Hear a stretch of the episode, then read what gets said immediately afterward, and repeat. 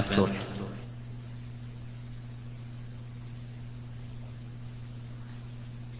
بسم الله الرحمن الرحيم. الحمد لله رب العالمين. وصلى الله وسلم على نبينا محمد وعلى آله وأصحابه ومن تبعهم بإحسان إلى يوم الدين. أما بعد فإننا نفتتح هذه الجلسة الأسبوعية وهي الجلسة الأولى لشهر جماد الأولى. الخميس الأول منه. الرابع من الشهر. عام ثلاثة عشر وأربعمائة وألف.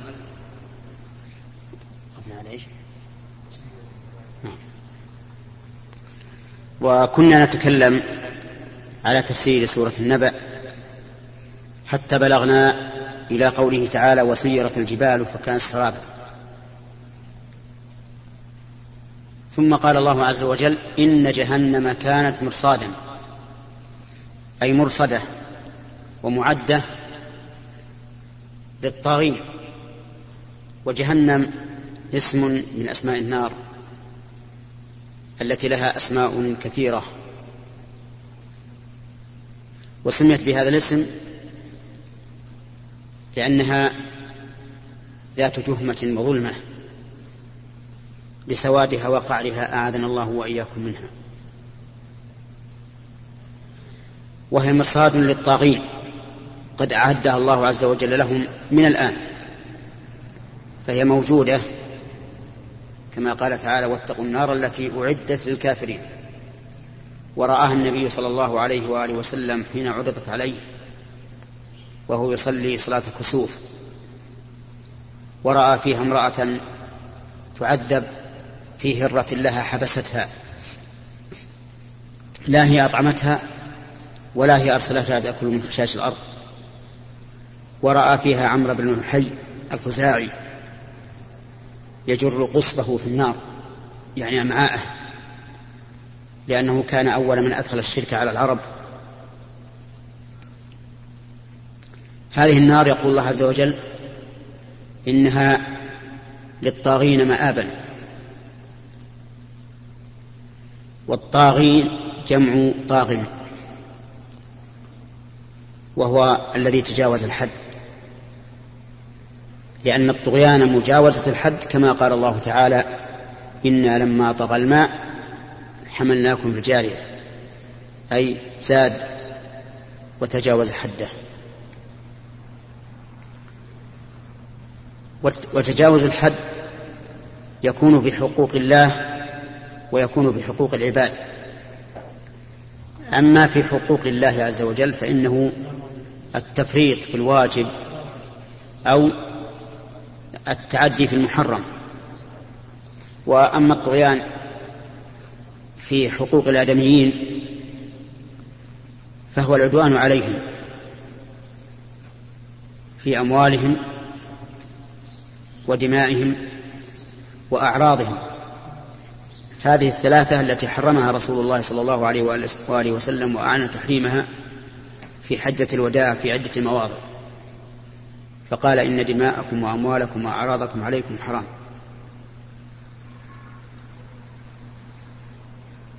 فالطغاة في حقوق الله وفي حقوق العبد هم أهل النار والعياذ بالله. ولهذا قال للطاغين مآبا أي مكان أوب والأوب في الأصل الرجوع. كما قال تعالى نعم العبد إنه أواب أي رجاع إلى الله عز وجل. لابثين فيها أحقابا أي باقين فيها أحقابا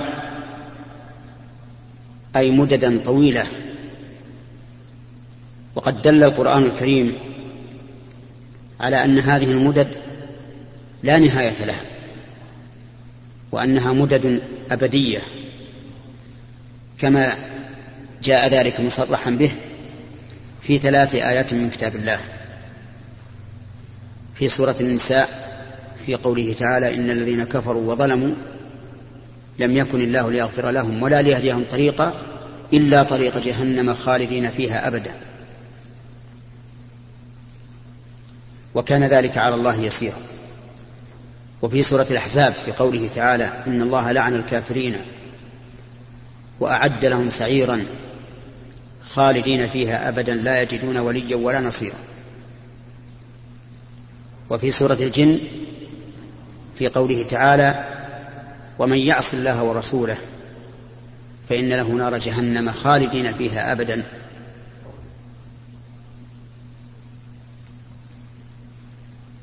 فإذا كان الله صرح في ثلاث آيات من كتابه بأنها بأن أصحاب النار مخلدون فيها أبدا فإنه يلزم أن تكون النار باقية أبد الآبدين.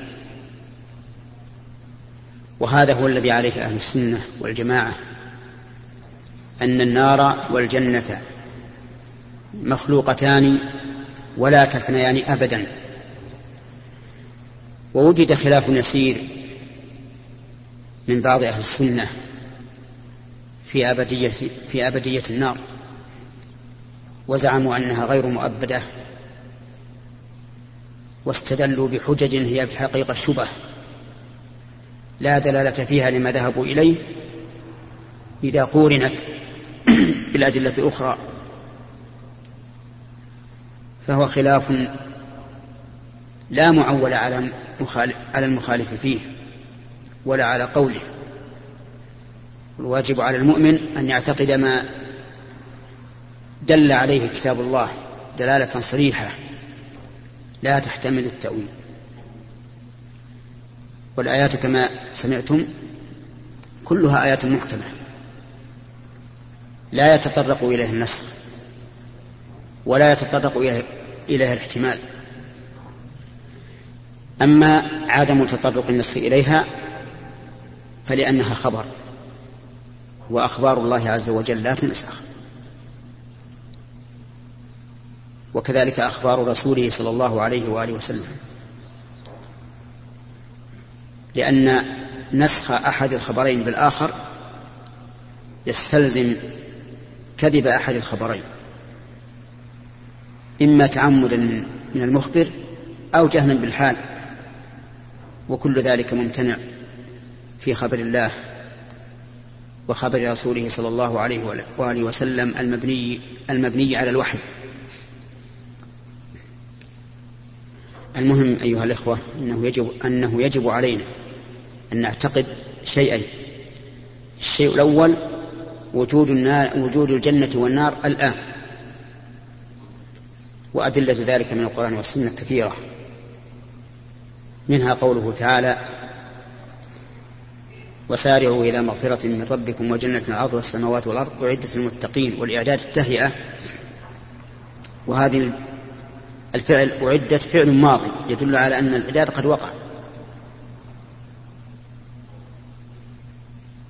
وكذلك قال الله تعالى في النار واتقوا النار التي أعدت للكافرين. والإعداد تهيئة الشيء. والفعل هنا ماض يدل على الوقوع. وقد جاءت السنة صريحة في ذلك في أن النبي صلى الله عليه وآله وسلم رأى الجنة ورأى النار. الأمر الثاني اعتقاد أنهما داران أبديتان من دخلهما فهو من وهو من أهلهما فإنه يكون فيهما أبدا. أما الجنة فمن دخلها لا يخرج منها. كما قال الله تعالى وما هم منها بمخرجين. وأما النار فإن عصاة المؤمنين يدخلون فيها ما شاء الله أن يبقوا فيها ثم يكون مآلهم الجنة كما شهدت بذلك الأخبار الصحيحة عن رسول الله صلى الله عليه وآله وسلم.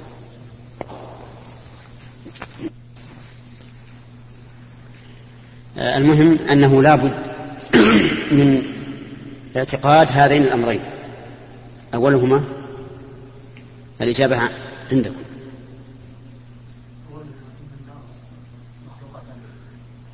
أن الجنة والنار مخلوقاتان الآن. والثاني أنهما أبديتان لا تفنيان. فقوله تعالى لابثين فيها أحقابا لا يذوقون فيها بردا ولا شرابا لا تدل بأي حال من الأحوال على أن هذه الأحقاب مؤمدة يعني أنها إلى أمد ثم تنتهي. بل المعنى أحقابا كثيرة لا نهاية لها. لا يذوقون فيها بردا ولا شرابا. نفى فيها البرد الذي يكون به برودة ظاهر الجسم والشراب الذي يكون فيه برودة داخل الجسم. وذلك لأنهم والعياذ بالله كما قال الله تعالى وإن يستغيثوا يغاثوا بماء كالمهل يشوي الوجوه. بئس الشراب وساءت مرتفقة. وهل الماء الذي كالمهل؟ وإذا قرب من الوجه شوى الوجه هل ينتفع به صاحبه؟ الجواب لا. بل بالعكس.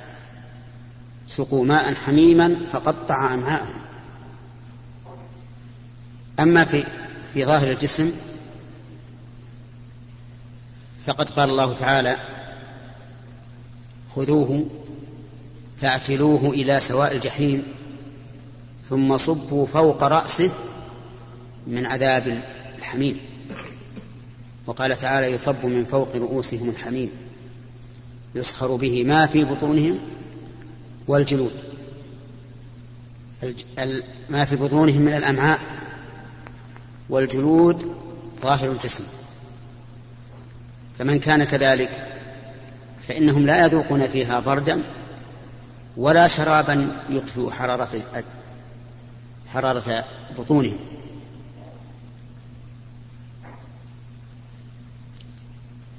ومن تدبر ما في القرآن والسنة من الوعيد الشديد لأهل النار فإنه كما قال بعض السلف عجبت للنار كيف ينام هاربها؟ وعجبت للجنة كيف ينام طالبها؟ إننا لو قال لنا قائل إن لكم في أقصى الدنيا قصورا وأنهارا وزوجات وفاكهة.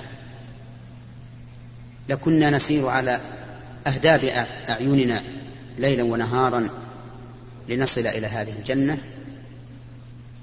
التي بهذا النعيم العظيم والتي نعيمها دائم لا ينقطع.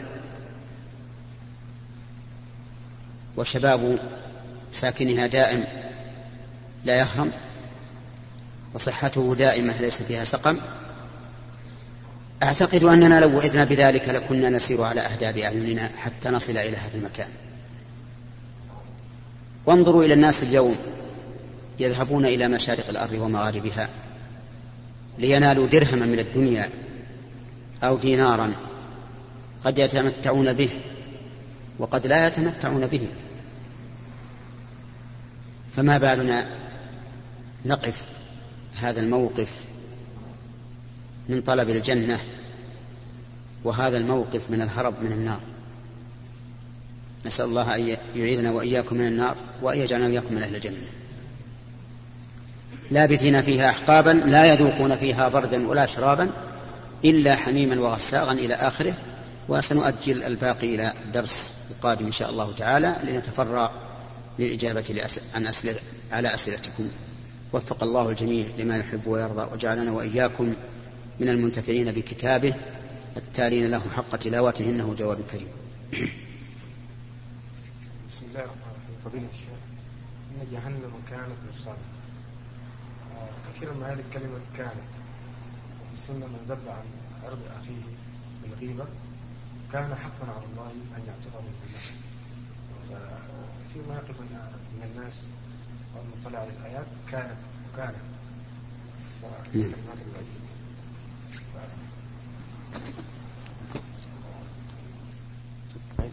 الجواب على ذلك أن كان تارة يراد بها الزمان الماضي. تارة يراد بها الزمان الماضي مثل أن تقول هذا الرجل كان مريضا فبرئ. وتارة يراد بها تحقق الخبر. مثل قوله تعالى وكان الله غفورا رحيما. هل معنى كان الله غفور رحيما أنه كان فيما مضى والآن ليس كذلك؟ لا.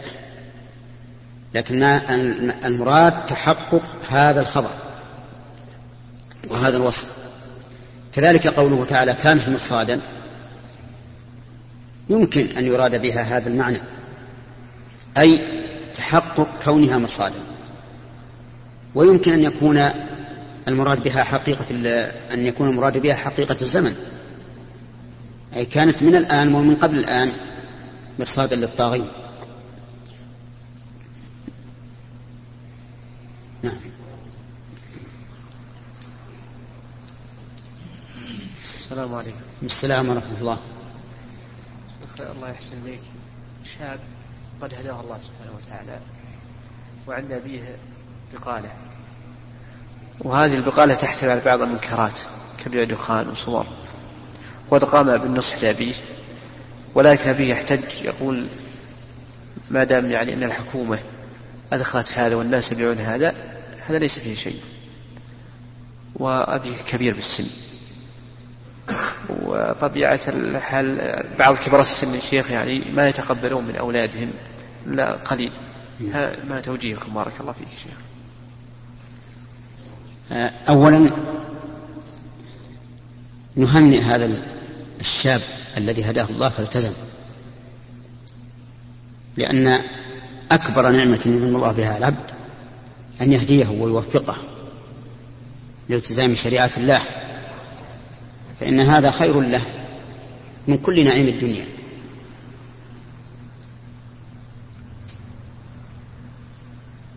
وثانيا نوجه النصيحة لأبيه.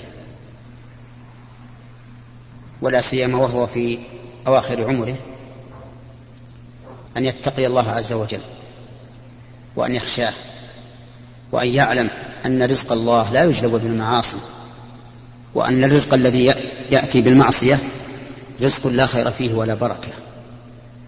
بل إنه وبال على صاحبه. وقد جاءت السنة بالتحذير الشديد من الكسب الحرام.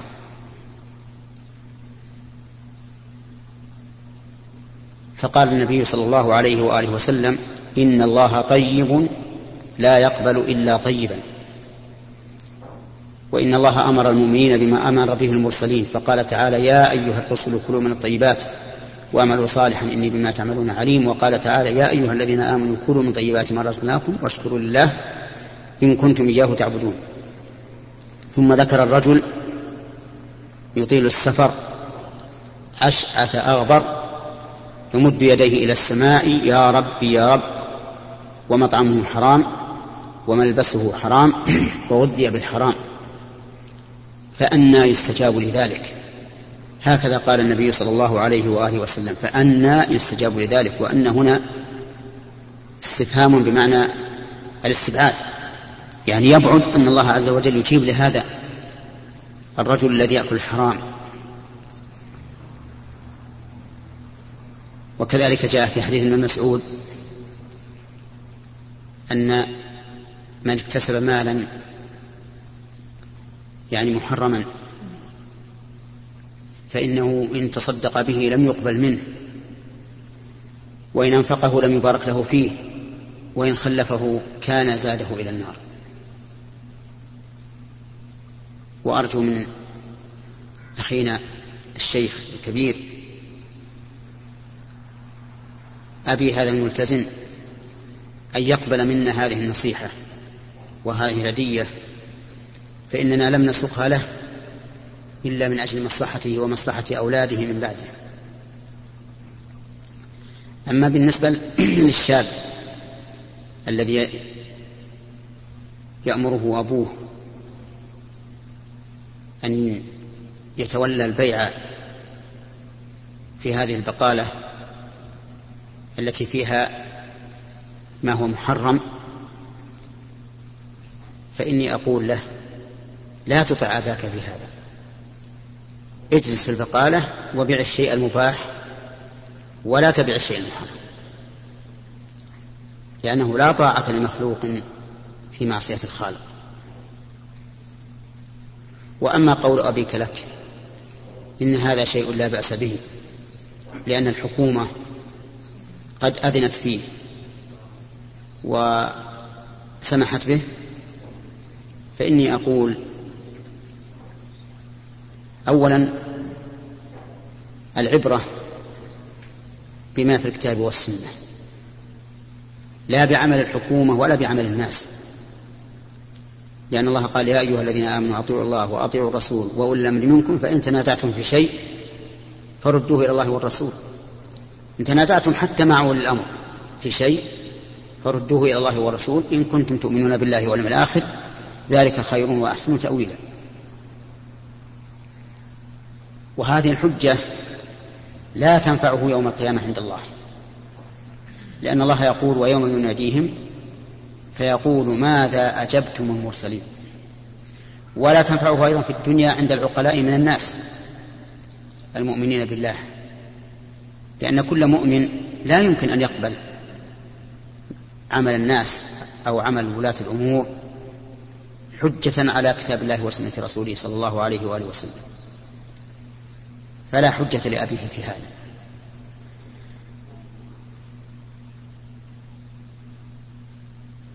ويخشى أن يكون من يحتج بعمل الحكومة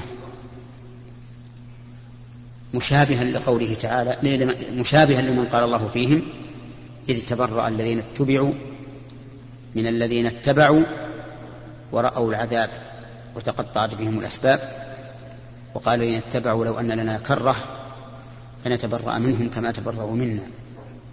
كذلك يريهم الله أعمالهم حسرات عليهم وما هم بخارجين من النار. وخلاصة الجواب أربعة أشياء. أولا تهنئة هذا الذي من الله عليه بالالتزام.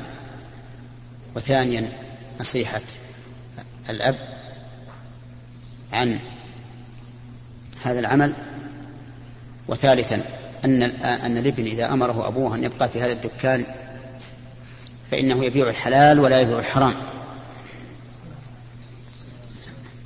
ورابعا أن المرجع في الأحكام الشرعية ليس إلى إقرار الحكومة أو عدم إقرارها أو عمل الناس أو عدم عملهم وإنما المرجع إلى كتاب الله وسنة رسوله صلى الله عليه وآله وسلم.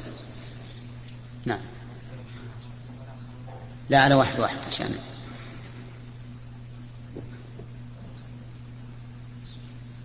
الشيخ هل هل الانسان حين يخلد بالنار ولو كان فيها في قلبه حبة خردل من الإيمان؟ لا. الذي في في قلبه إيمان لا يخلد في النار. بل آخر أمره أن يخرج من النار إما بالشفاعة أو بفضل الله ورحمته. نعم.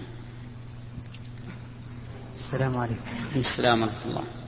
يا شيخ بالنسبة للموظف الذي لا يكفي راتبه مصاريفه الخاصة هل يجوز له العمل آخر؟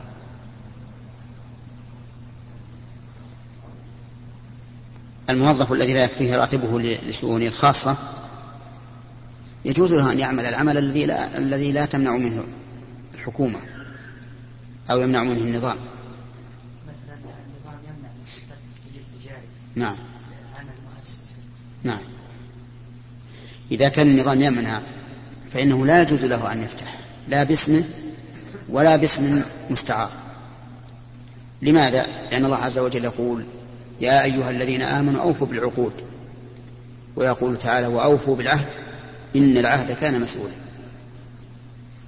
والموظف دخل وهو يعلم أن هذا مشروط على كل موظف. فيكون دخوله في الوظيفة التزاما منه بأن لا يفتح سجلا تجاريا أو يشتغل بتجارة. قد يقول بعض الناس الحكومة ليس لها حق أن تمنع من ابتغاء رزق الله. لأن الله قال في القرآن الكريم فإذا قضيت الصلاة يعني صلاة الجمعة فإذا فانتشروا في الأرض وابتغوا من فضل الله. فأباح الله لنا أن ننتشر في الأرض ونبتغي من فضل الله بعد صلاة الجمعة. فكيف تمنعنا الحكومة من ذلك؟ نقول له الحكومة لم تمنعك. لكنها قالت لا أدخل معك في عقد إلا بهذا الشرط. وهذا الشرط مباح. يعني ترك الاتجار مباح. فإذا كان مباحا والتزم الإنسان بتركه وفاء بعهده للحكومة صار هذا جار على القواعد الشرعية. فنقول لهذا الموظف أنت بين أمرين. بل بين ثلاثة أمور. إما أن تدع الوظيفة وتفتح السجل التجاري أو تدع السجل التجاري وتبقى في في عملك أو تستأذن من الحكومة وتبين لها حاجتك وربما إذا بينت لها حاجتك وأن راتبك قليل ومتطلبات حياتك كثيرة ربما تسمح لك. نعم. لا. سؤال واحد. لا لا ما له سؤال. هذا الأخ قدم من الرياض. ولا سؤال واحد. السلام عليكم. الله الشيخ ما رأيكم في من أراد أن يذهب إلى البوسنة والهرسك؟ مع التوضيح؟ جزاكم الله خير. والله أرى أن في الوقت الحاضر لا يذهب إلى إلى إلى ذلك المكان. لأن الله عز وجل إنما شرع الجهاد مع القدرة. وفيما نعلم من الأخبار والله أعلم أن المسألة الآن فيها اشتباه من حيث القدرة.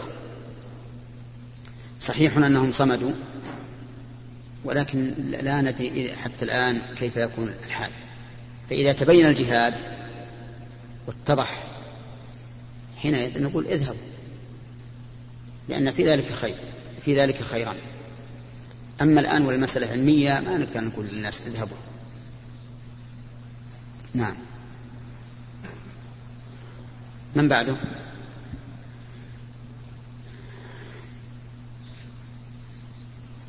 السلام عليكم. عليكم السلام ورحمة الله. آه، فضيلة الشيخ جزاك الله خير. عندي سؤال. يقول نعم. عندي يقول ما رأيك في من يقول أن طلب العلم في قراءة الكتب فقط ولا يتعلق ذلك بالعلماء إلا يعني الأفاضل وأنه يقول أيضا إلا إيش؟ إلا يعني الأفاضل يعني يقول اصبر اصبر إلا إيش؟ آه، إلا الأفاضل؟ نعم يعني الأفاضل. العلماء الكبار؟ نعم. اللي مثل ابن تيمية وابن قيم؟ نعم. لا لا لا. ها. العلماء الحاضر نعم طيب. الأفاضل جزاهم الله خير. آه، وأنه يقول إذا عارضتني مسألة من المسائل أبحث فيها ثم يعني بعد ذلك إذا آه، ما استطاع أردها إلى المشايخ مع العلم أنه ليس عنده العلم الذي يعينه على ذلك. أفتونا مجورين أقول في الجواب على هذا السؤال الغالب في الأمور أن الناس يكونون فيها طرفين ووسطا. فهذا القول الذي قاله الأخ يعارض بقول من قال من كان دليله من كان دليله كتابه فخطأه أكثر من صوابه. فمن الناس من يقول إنه لا طريق إلى العلم إلا إلا بالتعلم من من معلم. ومن الناس من يقول بل هناك طريق إلى العلم وهو التلقي من الكتب. والصواب أن أن الطريقين صحيحان. التلقي من الكتب والتلقي من أفواه العلماء. ولكن لا بد من شرط أساسي في هذين الأمرين. الأول أن يكون الكاتب أي المؤلف موثوقا في عقيدته وفي علمه وأمانته. وكذلك نقول في المعلم لا بد أن يكون موثوقا في عقيدته وفي علمه وأمانته. ولكن تلقي العلم من أفواه العلماء أيسر وأضبط وأسرع لأن العلماء كالطباخين الذين جهزوا لك الطعام. بخلاف الذي يعاني طبخ الطعام فإنه يشق عليه وربما يأكله قبل أن ينضج وربما يحرق قبل أن يأكله. فالتلقي من العلماء أيسر وأضبط. ولهذا نرى بعض الإخوة بل بعض العلماء الذين اعتمدوا في علمهم على قراءة الكتب فقط نرى عندهم أحيانا شطحات بعيدة جدا عن الصواب لأنهم لم يتلقوا عن علماء ناضجين. لكن إذا لم تجد الماء فتيمم صعيدا طيبا. إذا لم تجد العالم الذي تتلقى من فيه فاقرأ الكتب. ثم أنه إذا قلنا بأن التلقي من العالم أسرع وأحفظ فلا يعني ذلك أن لا يرجع الطالب إلى الكتب بل يرجع إلى الكتب لكن رجوعا مقيدا بتوجيه العالم الذي يقرأ عليه. نعم. اتضح الأمر؟ السؤال بعد لأن قررنا على سؤال واحد عشان كثرة الناس. السلام عليكم. السلام ورحمة الله. عليك يا شيخ. يوجد كثير من الشباب الذين قد بدأوا في طلب العلم وعندهم استعداد لإفادة الناس سواء كان في المساجد أو في الأماكن العامة. فيقولون آه، هل يقومون بتبليغ الدعوة لهؤلاء آه، الذين يحتاجون لكلام لكلام الله عز وجل وسنة الرسول صلى الله عليه وسلم أم ينتظر ينتظرون أن يكون عندهم إذن أو بطاقة بطاقة من مكتب الدعوة؟ هذا جزاكم نعم. الذي أرى أنهم أن لا يتكلموا فيما يمنع فيه الكلام إلا بإذن. أرى أن لا يتكلم. لأن طاعة ولي الأمر في تنظيم الأمور واجبة. وتعلم أنه لو أذن للصغار الذين ابتدأوا طلب العلم بالكلام لتكلموا بما لا, بما لا يعلمون. وحصل بذلك مفسدة واضطراب للناس ربما في العقائد فضلا عن الأعمال البدنية. فمنع الناس من الكلام إلا بإذن وبطاقة ليس منعا تاما حتى نقول لا طاعة لولاة الأمر في ذلك لأن هذا منع لتبليغ الشريعة منع لتبليغ الشريعة. لكنه منع مقيد بما يضبطه بحيث يعرف من هو أهل لذلك أو لا. وكما تعلمون الآن كل من تقدم إلى المسؤولين عن هذا الأمر وعلموا أنه أهل أعطوه أعطوه إذنا. لم نعلم أنهم قالوا لأحد تقدم وهو أهل, وهو أهل لنشر العلم. لا, تتق... لا, لا تفعل. الأمر والحمد لله أمر يطمئن إليه الإنسان. ولا يجوز لأحد أن يتكلم في موضع يمنع فيه من الكلام من جهة ولي الأمر إلا بإذن.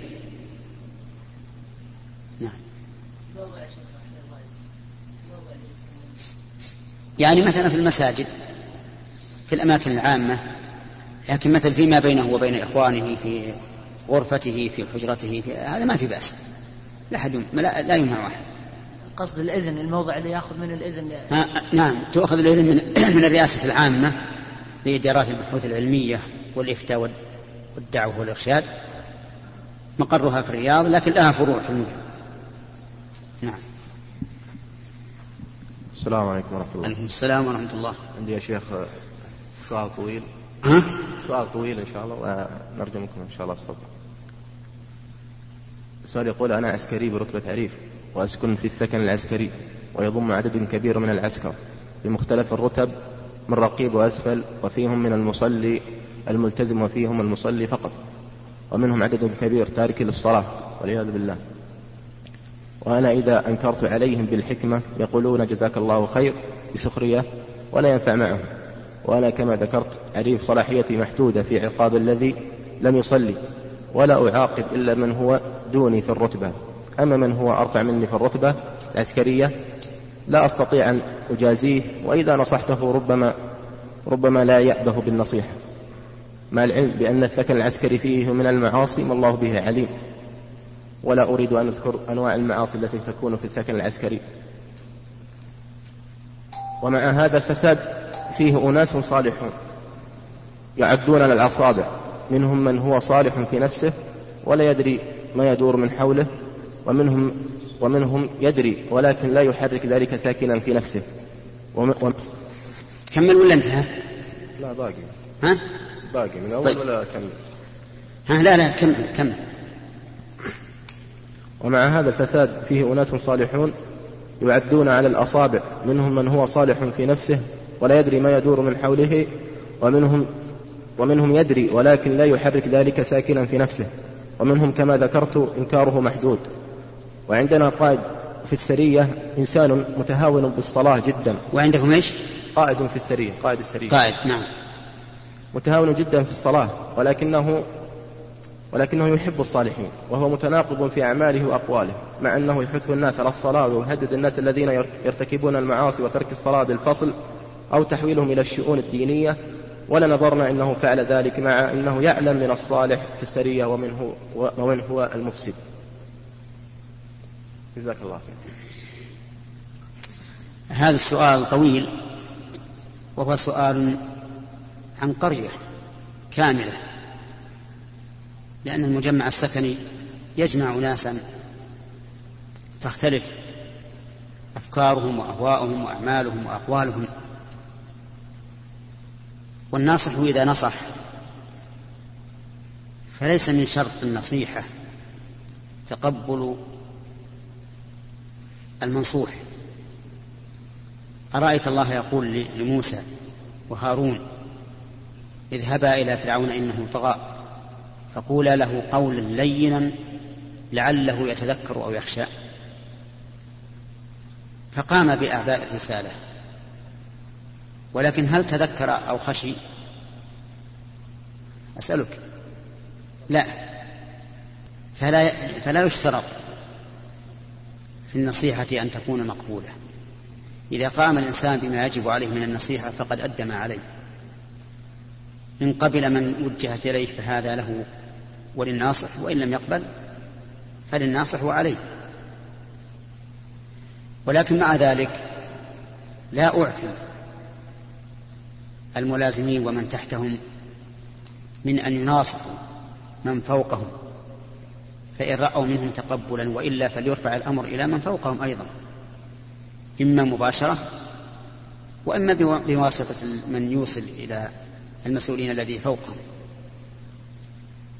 لأن تولي غير الصالح للصالحين عكس وانقلاب.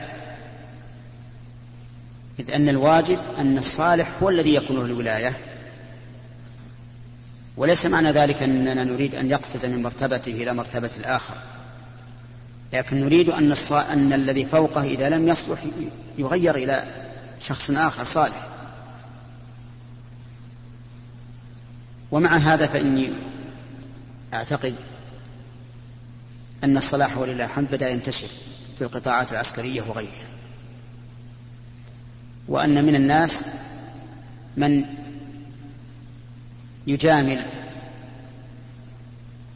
بالصلاح في أول أمره ثم في النهاية يصلح صلاحا خالصا لله عز وجل.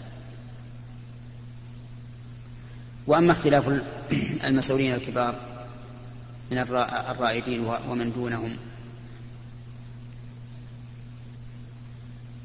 فإن هذا أمر لا بد منه في الغالب.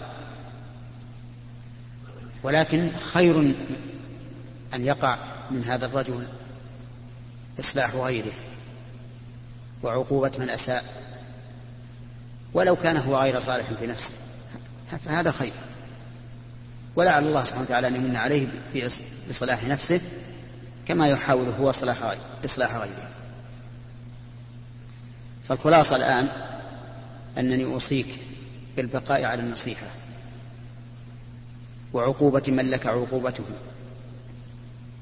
وإذا لم ينتصح من نصحته فإنه من الممكن أن ترفع الأمر إلى من فوقه إما مباشرة إن استطعت وإما بواسطة غيرك إذا لم تستطع.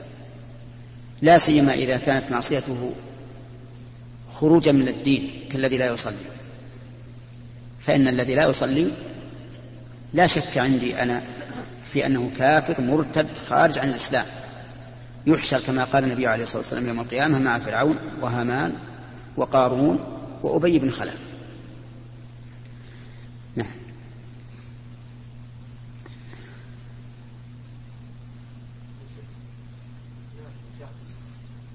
اسمه عبد الله. فخلف من بعده شخص ابنين عبد محمد وعبد العزيز.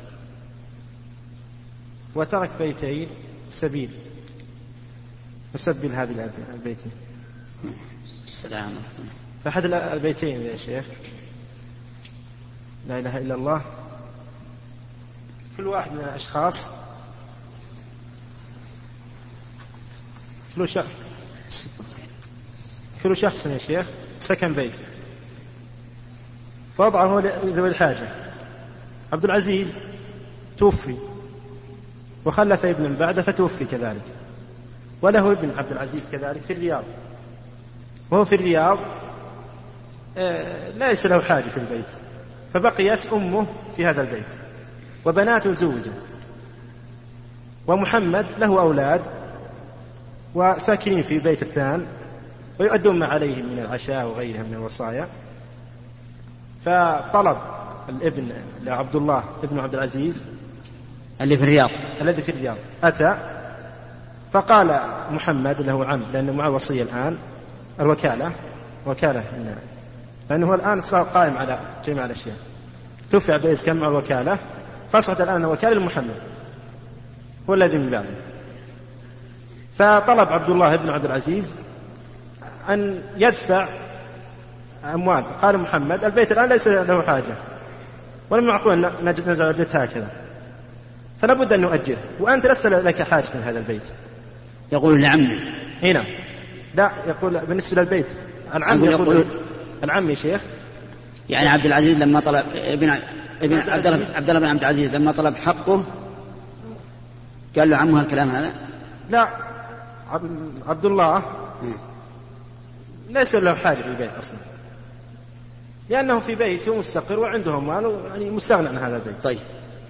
ومحمد ساكن في بيت الثاني. والوصية قائمة يعني. سكن هذا في وذاك لكن توفت أولاده جميعا وتزوجت بناته. وخرج لأبياتهم مع أزواجهم فيا شيخ الآن بالنسبة للبيت هذا اللي الآن بقى البيت الثاني. قال محمد وهو الوكيل نريد أن نؤجل هذا البيت لأنه ليس له حاجة. فهل يجلس عبد الله متى ما أتى؟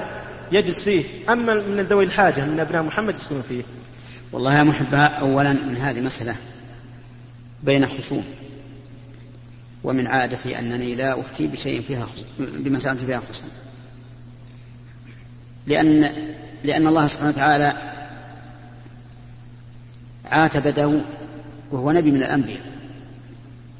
لما حكم قبل أن أن ينظر مع كلام الخصم فكيف بنا نحن؟ والشيء الثاني إن مسألة الأوقاف مسائل الأوقاف. لا يمكن الفتوى فيها إلا بالنظر في وثيقة الوقف. لأنه رب كلمة واحدة تغير مجرى العمل.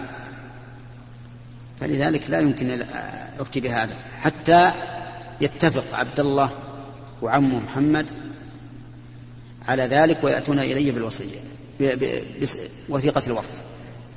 لكن الأصل لو ها؟ ما له أصل إلا, إلا ما في الوثائق. إلا ما خالف الشرع فيلغى بسم الله الرحمن الرحيم.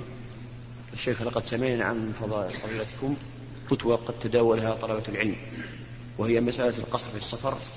فكثير من طلبة العلم يقولون الشيخ يقول أن طلبة العلم إذا قدموا من بلدان الخارج من المملكة يعني يجلسون إذا صلوا فرادى يقصر يقصرون الصلاة. فهل هذا يريد أدلة من ذلك. التفصيل. المسألة جزاكم الله هذه المسألة بارك الله فيك وهي إقامة المسافر في بلد. هل ينقطع بها حكم السفر أو لا ينقطع؟ والعلماء مختلفون في هذه المسألة.